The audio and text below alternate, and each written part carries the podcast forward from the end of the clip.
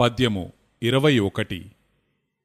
తల్లి నెరుగువాడు దైవంబు నెరుగును మన్ను నెరుగువాడు మిన్ను నెరుగును మన్ను మిన్నెరిగిన తన్ను తానెరుగును విశ్వదాభిరామ వినురవేమ భావము సకల జీవులకు తల్లిదండ్రులు బ్రహ్మవిద్య ప్రకారము గీతాశాస్త్రములో చెప్పినట్లు ప్రకృతి పురుషులు మనిషి బాల్యములో మొదట తల్లిని తెలుసుకొన్న తరువాత తండ్రి దగ్గరకు పోయినట్లు సర్వజీవులు మొదట మాత అయిన ప్రకృతిని గురించి పూర్తిగా తెలుసుకున్న తరువాత ఆత్మను గూర్చి కూడా తెలుసుకొందురు.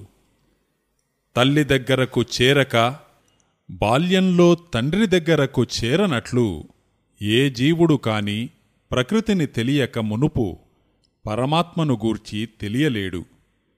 అందువలన తల్లి నెరుగువాడు దైవంబు నెరుగు అన్నారు. ప్రకృతిలోని పంచభాగములలో చివరిది భూమి మొదటిది ఆకాశము. మొదటిది తెలియక చివరిది తెలియదు.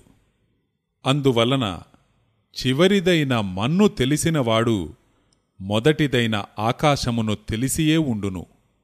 అందువలన మన్ను నెరుగువాడు మిన్ను నెరుగునన్నారు. మన్ను మిన్ను తెలిసినవారు తనలోని ఆత్మను గురించి తప్పక తెలియును. అందువలన మన్ను మిన్ను నెరిగినవాడు తన్ను తానెరుగును అన్నారు. ఈ పద్యములో తల్లి అనగా ప్రకృతి అని మన్ను మిన్ను అనగా ప్రకృతిలోని భాగములైన భూమి ఆకాశములని తెలియవలయును.